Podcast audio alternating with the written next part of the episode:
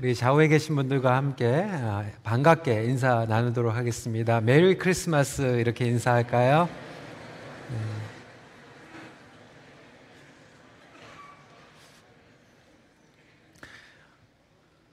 오늘 특별히 찬양팀 앞에서 어, 빨간색 그리고 또 green 컬러 이렇게 스웨터로 어, 분위기가 참 좋았죠. 어, 그래서 저희가 화요일 날 이제 10시 반에 예, 이곳에서 우리 아이들과 함께 아, 가족들이 celebration 예배를 드리게 됩니다. 그래서 아, 화요일 날은 우리 목회자들 그리고 우리 장로님들도 양복을 안 입기로 했습니다. 스웨터 어, 칼라가 있는 스웨터를 입고 오기로 했으니까 어, 너무 그날 화요일 날 어, 다르게 또 뭐 평상시에는 청바지 입으시다가 또 크리스마스 때만 또 양복 입고 오시는 분들도 계실 것 같아서 미리 알려드립니다. 어, 화요일 날 또 색깔 있는 것 그리고 또 우리가 화사하게 하나님께 또 기쁨으로 어, 예배를 어, 드리길 원합니다. 오늘은 오늘날의 성육신 네 번째로 직접 몸으로 부딪히신 예수님이라고 하는 제목으로 말씀을 나누겠습니다. 성육신은 직접 부딪히는 것입니다.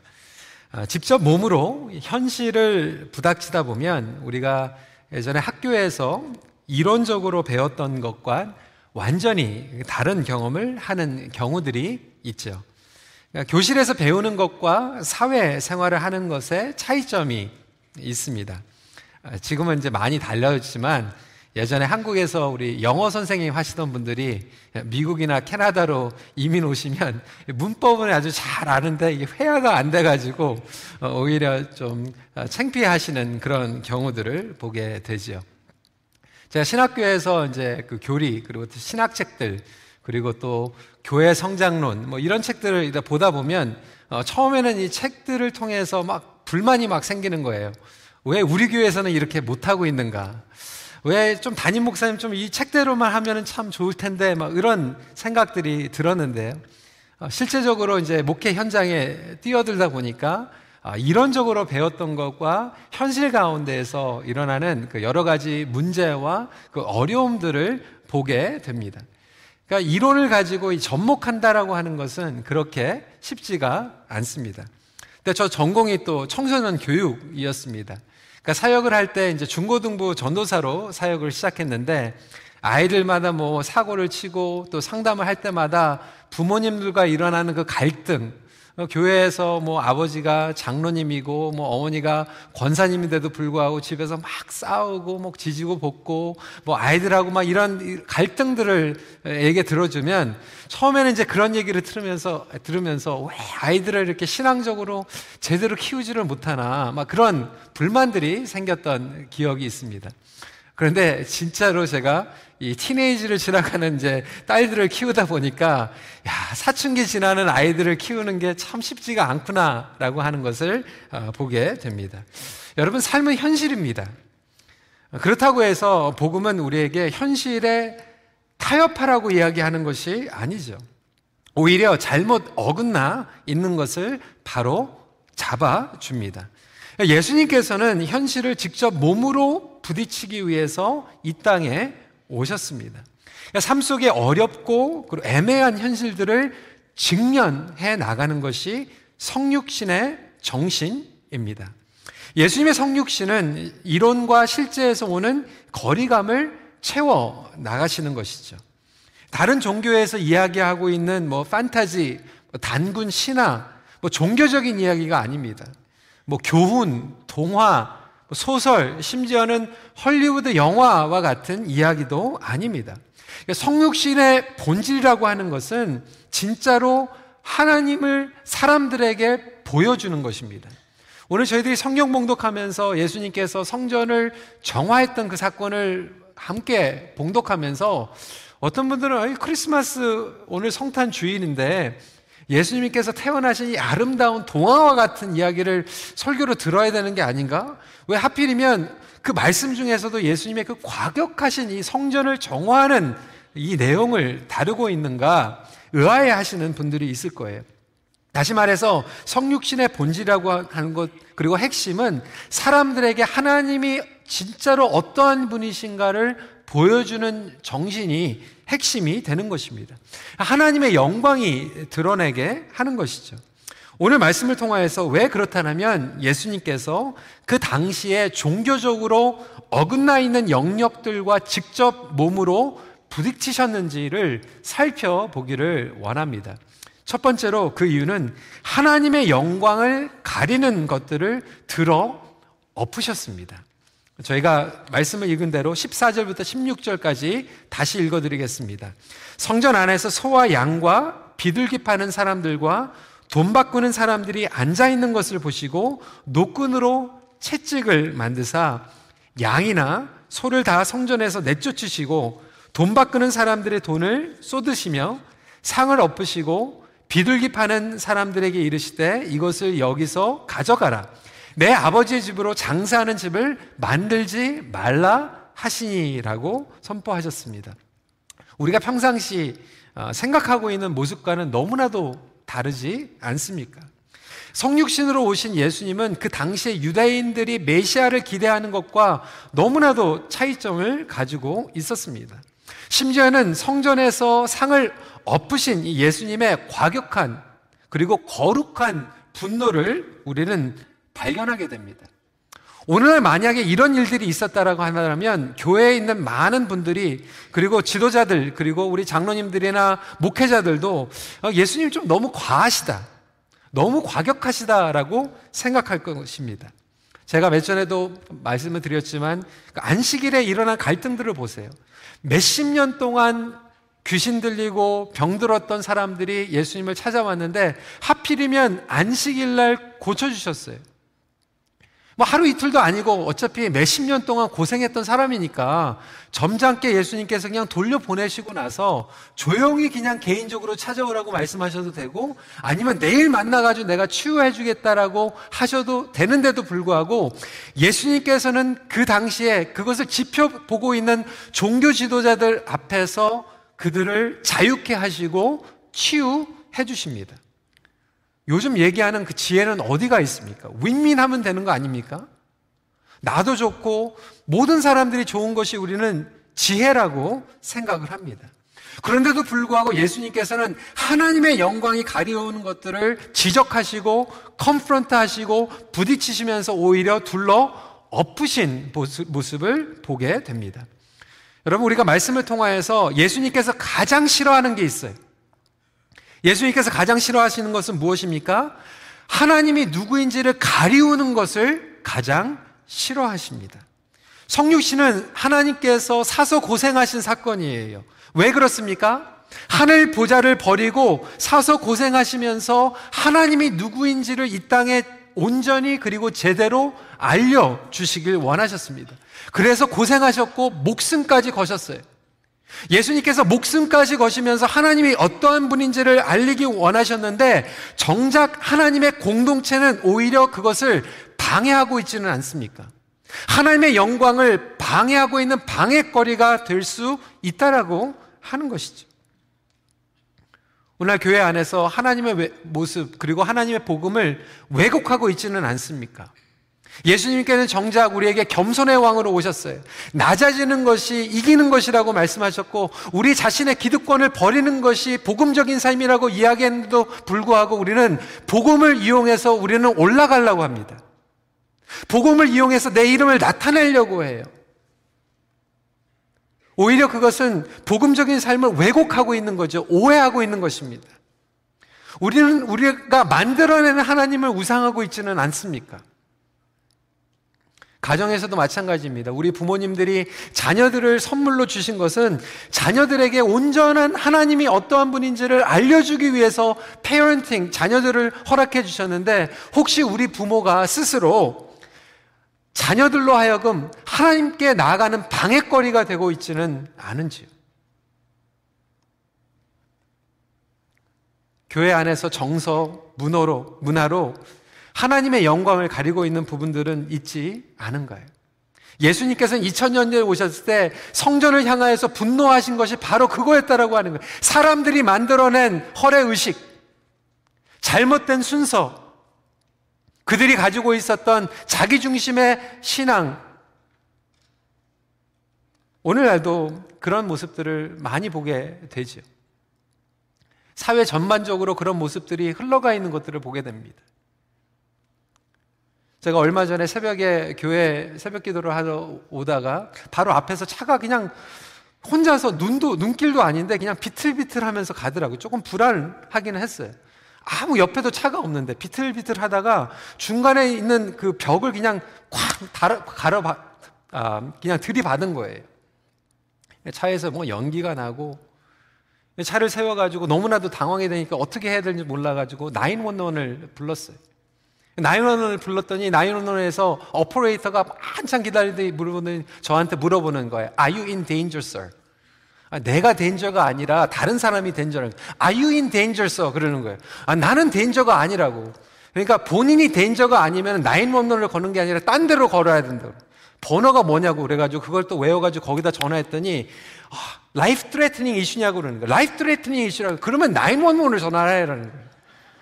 아니 도대체 어떻게 하라는 거예요? 여러분 그게 저만 경험한 게 아니에요. 한국에서도 아이들이 죽어가는데 자기네 영역이 아니라고 하는 거죠. 제대로 행정 처리를 해라는 거죠. 절차, 행정, 질서. 물론 여러분들 그 행정 처리와 질서 너무나도 중요합니다. 순서대로 하는 것이 맞아요.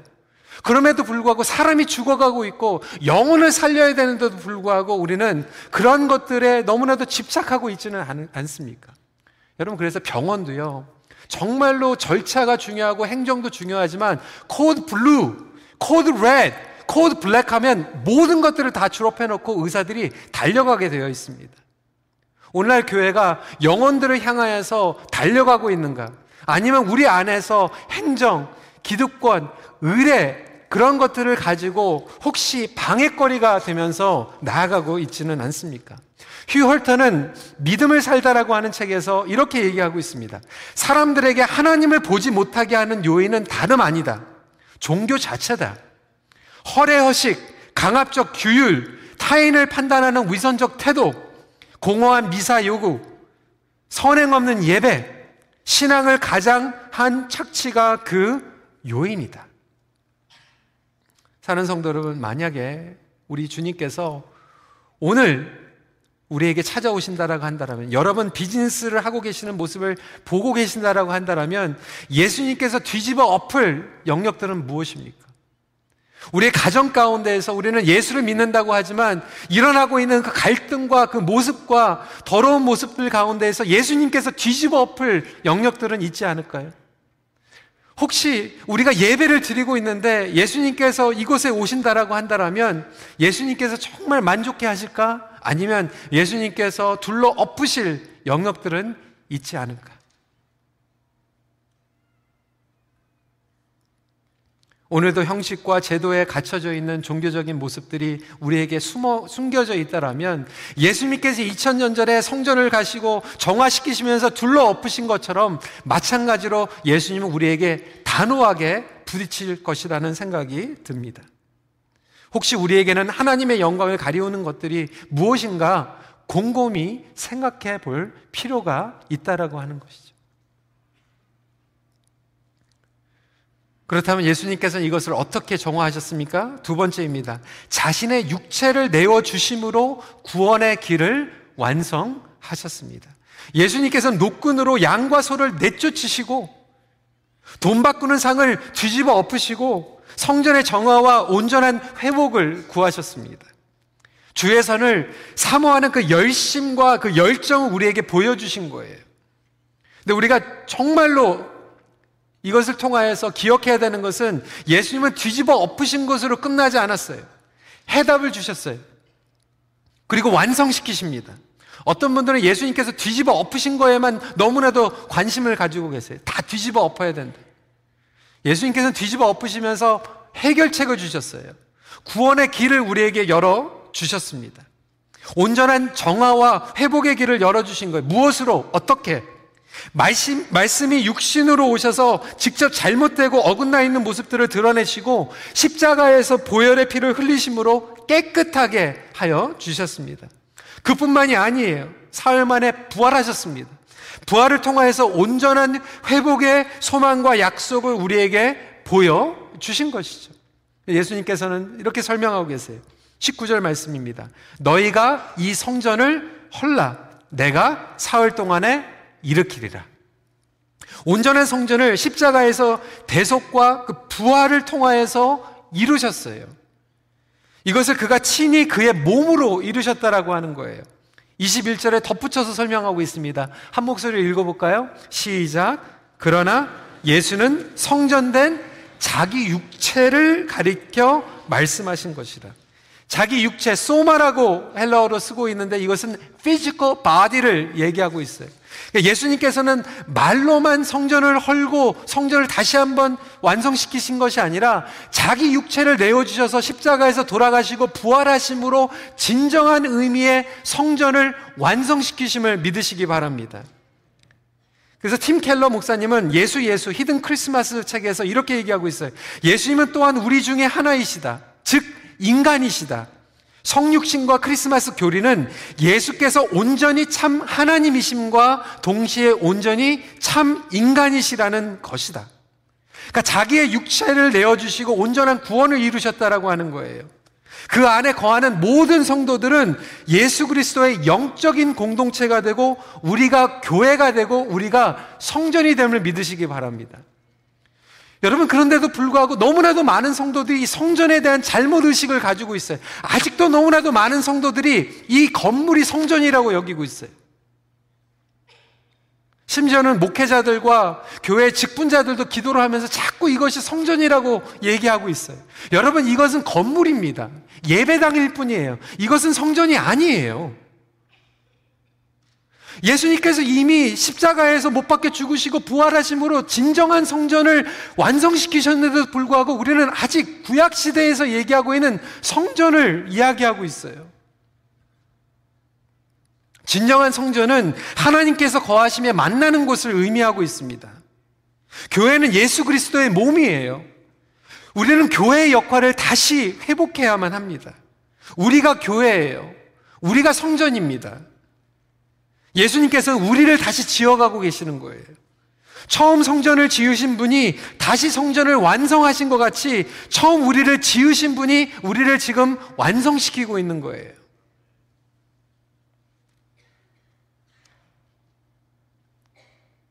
많은 성도들이 아, 성전을 거룩하게 여겨야 된다. 교회에 오면은 이것이 성전이니까 우리가 거룩하게 살아가야 된다. 여러분, 그게 아니에요. 우리가 성전이기 때문에 우리가 사회로 나가서 선교적인 삶을 살아가는 것이 거룩한 성전으로 살아가는 거예요. 우리가 직장 생활을 하면 그 직장이 거룩한 영광을 드러내고 하나님의 임재가 드러나는 것이고 우리의 가정이 거룩한 성전이 되는 거예요. 선교적인 삶을 위하여서 자신의 몸을 온전히 드리는 것이 복음적인 삶이고 성육신의 정신을 살아가는 것입니다.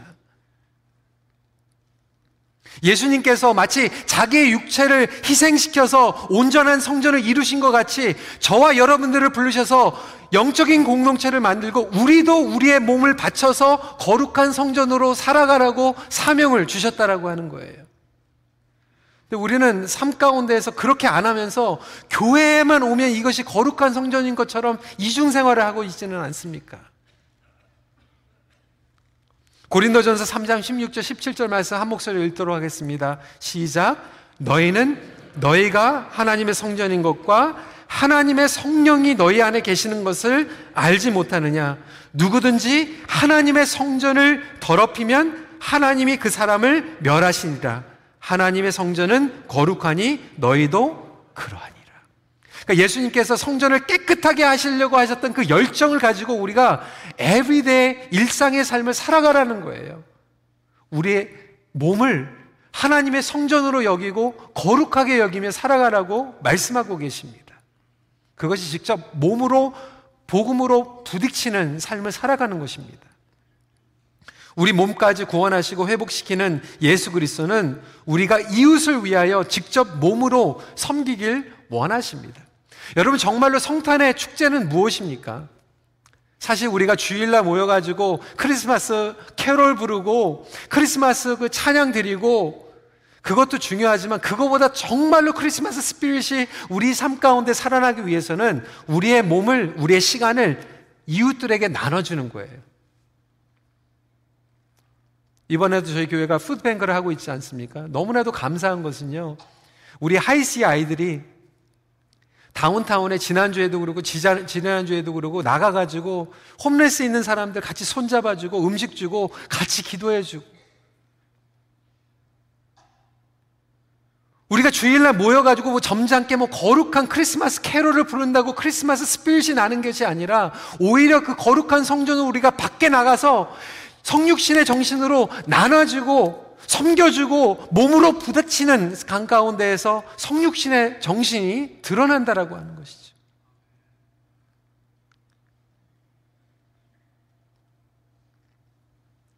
마지막 포인트입니다. 우리 자신 또한 엎어져야 하나님의 회복하심을 경험할 수 있습니다. 안타깝게도 유대인들은 예수님의 말씀을 이해하지도 못했고 받아들이고 싶지도 않았어요. 20절에 이 성전은 46년 동안 지었건을 내가 3일 동안에 일으키겠냐 하더라. 복음을 온전히 깨닫지 못하니까 예수님의 의도와 뜻을, 목적을 알 수가 없어요.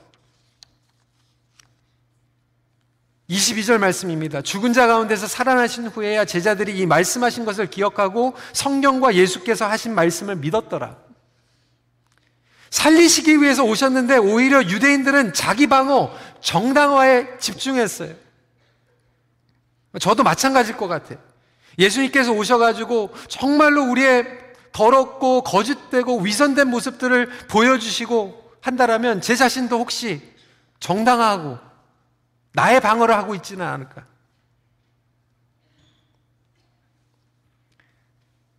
예수님께서 말씀하신 것은 세상을 뒤집어 엎으라는 말씀이 아니라 나 자신부터 먼저 뒤집어 엎어지란 얘기예요.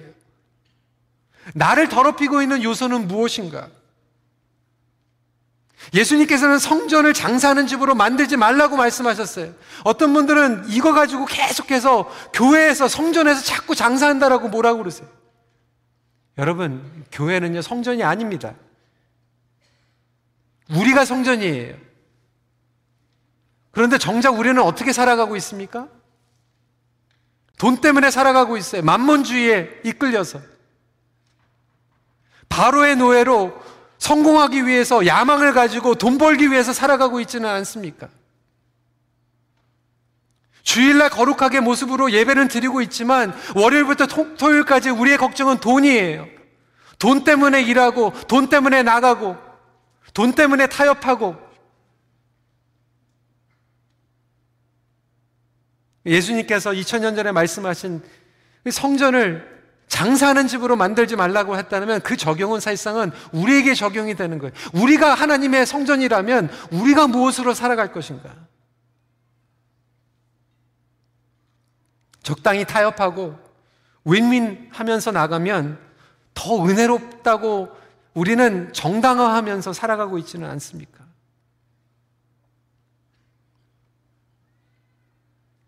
어떤 분들은 이렇게 이야기합니다. 아, 젊을 때는 우리가 열심히 돈 벌고 이제 은퇴하면 그때 가가지고 시간도 많고 돈도 있으니까 그때 하나님을 섬기면 얼마나 좋습니까? 여러분 그것도 맞는 얘기예요. 그런데 한쪽으로만 맞는 거예요. 그럼 prime time에는 왜 하나님을 못 섬깁니까? prime time부터 섬겨야 되는 게 아닙니까? 젊었을 때도 하나님을 섬기고 은퇴해서도 하나님을 섬기는 것이 하나님의 영광이지 젊을 때는 나를 위해서 젊은 때는 나의 성공과 나의 목적을 위해서 살다가 나중에 leftover 하나님께 드리는 삶이 영광이 될 수는 없지 않겠습니까?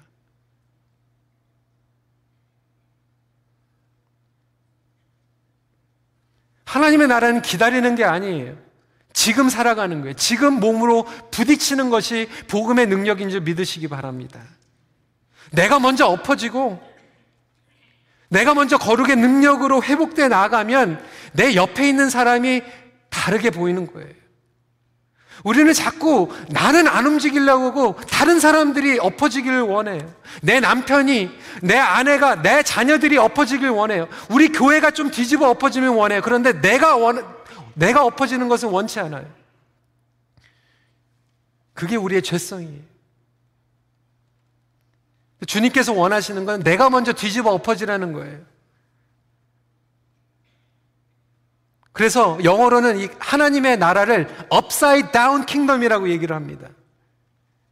엄밀히 얘기하면 예수님께서 우리를 뒤집어 엎으시기 위해서 오신 것이 아니에요. 우리를 이미 선한 뜻으로 창조하셨는데 우리의 죄 때문에 우리가 엎어져 있는 거예요. 그래서 엎어져 있는 것을 돌려놓기 위해서 오신 거예요. 세상적으로 엎어져 가지고 보다 보니까 모든 것들이 거꾸로 되어 있는데 복음으로 다시 돌아서 보니까 사랑스럽게 보이는 거예요. 치유의 대상으로 보이는 거예요. 용서의 대상으로 보이는 거예요. 하나님을 원망하고 상황을 원망했던 우리가 둘러 엎어지다 보니까 하나님을 사랑하고 이웃들을 사랑하게 되죠.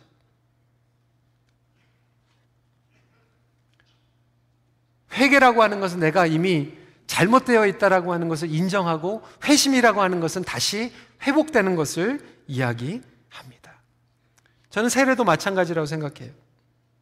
영적인 사건이 입술로만 고백이 되는 것이 아니라 육체적으로도 드러나는 놀라운 사건입니다. 여러분, 복음을 살아간다라고 하는 것은 고백으로 끝나지 않아요. 몸으로 살아갈 때 일어납니다. 교회 공동체 회복도 마찬가지예요. 우리는 회복을 원합니다. 교회 부흥을 원해요. 그런데 내가 바뀌는 것은 원치 않지. 나만 빼놓고 다 바뀌어지기를 원하는 것. 여러분, 그래서 성육신으로 살아간다고 하는 것은 내 몸이 움직이는 거예요. 내가 쇼업 하는 거예요. 내가 양보해 주는 거예요. 내가 비껴주는 거예요.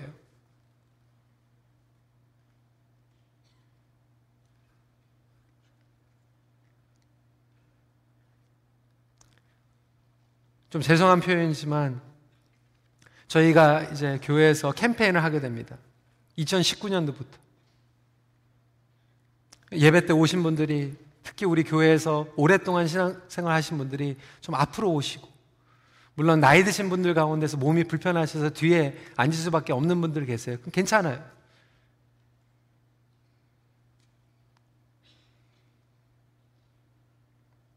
오늘 일부에서 설교를 하다가 제가 집중을 못했어요. 처음에 이제 설교를 딱 하려고 그러는데 너무 안타까운 모습. 예배를 드리러 왔는데 먼저 들으시는 분들이 다 뒤에 앉아가지고 앞에는 이렇게 막 텅텅 비어 있는데 뒤에는 너무나도 꽉 차가지고 이제 저희 교회에 새로 오신 가정들이 몇 가정이 있었는데 들어와가지고 앉지를 못하고 그냥 뒤에서 왔다 갔다 하다가 나가셨어요. 순식간에 제가 막 이런 마음이 드는 거예요. 예수님 같았으면 어떠셔 하셨을까? 설교 아마 멈추고 가셔가지고 데리고 왔을 것 같아요. 근데 그렇게는 못하겠고. 너무나도 안타깝더라고요. 예배를 드리려고 하는데 아무도 안 비켜주는 거죠.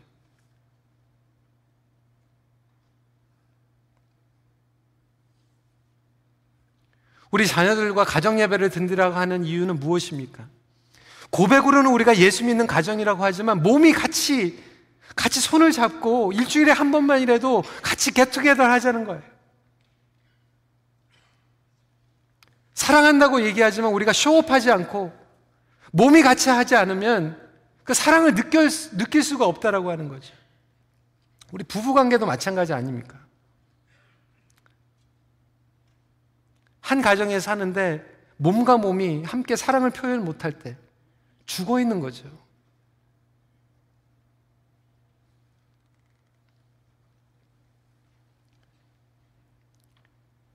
예수님의 성육신은 2000년 전에 굿뉴스였습니다.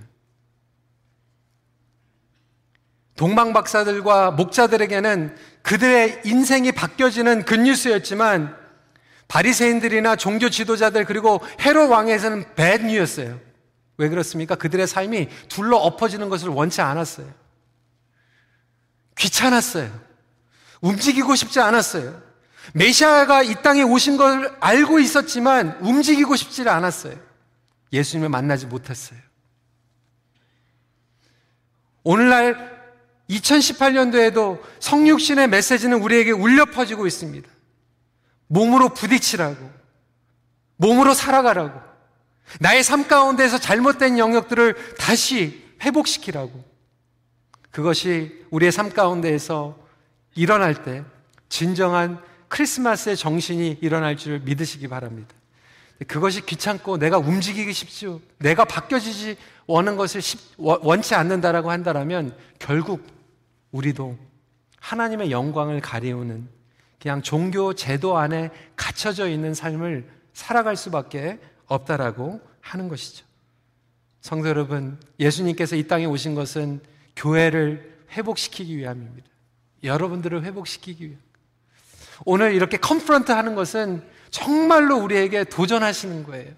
사랑하시기 때문에. 그리고 이미 이루셨습니다. 이 말씀을 붙잡고 저와 저의 가정이 그리고 여러분들의 가정이 여러분들의 신앙생활이 다시 한번 둘러 엎어져서 주님 앞에 정화되고 회복되는 놀라운 사건이 일어나기를 간절히 축원합니다. 세상 속에서 직접 몸으로 부딪히며 복음의 능력을 나타내십시오. 기도하겠습니다.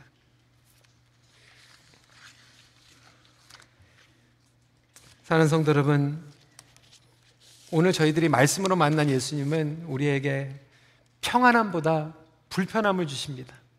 하지만 이 불편함을 우리가 지나야지만 온전한 회복과 온전한 관계를 누릴 수 있습니다. 그러기 위해서 오늘 성탄주의를 맞이하여서 예수님께서 2000년에 전에 오셨을 때 역사가 둘러 엎어지고 세상이 둘러 엎어진 것 같이 주님, 나의 삶이 다시 한번 둘러 엎어져서 정말로 복음의 능력을 경험하게 하여 주시옵소서 같이 기도하는 시간 먼저 갖도록 하겠습니다. 기도하시겠습니다.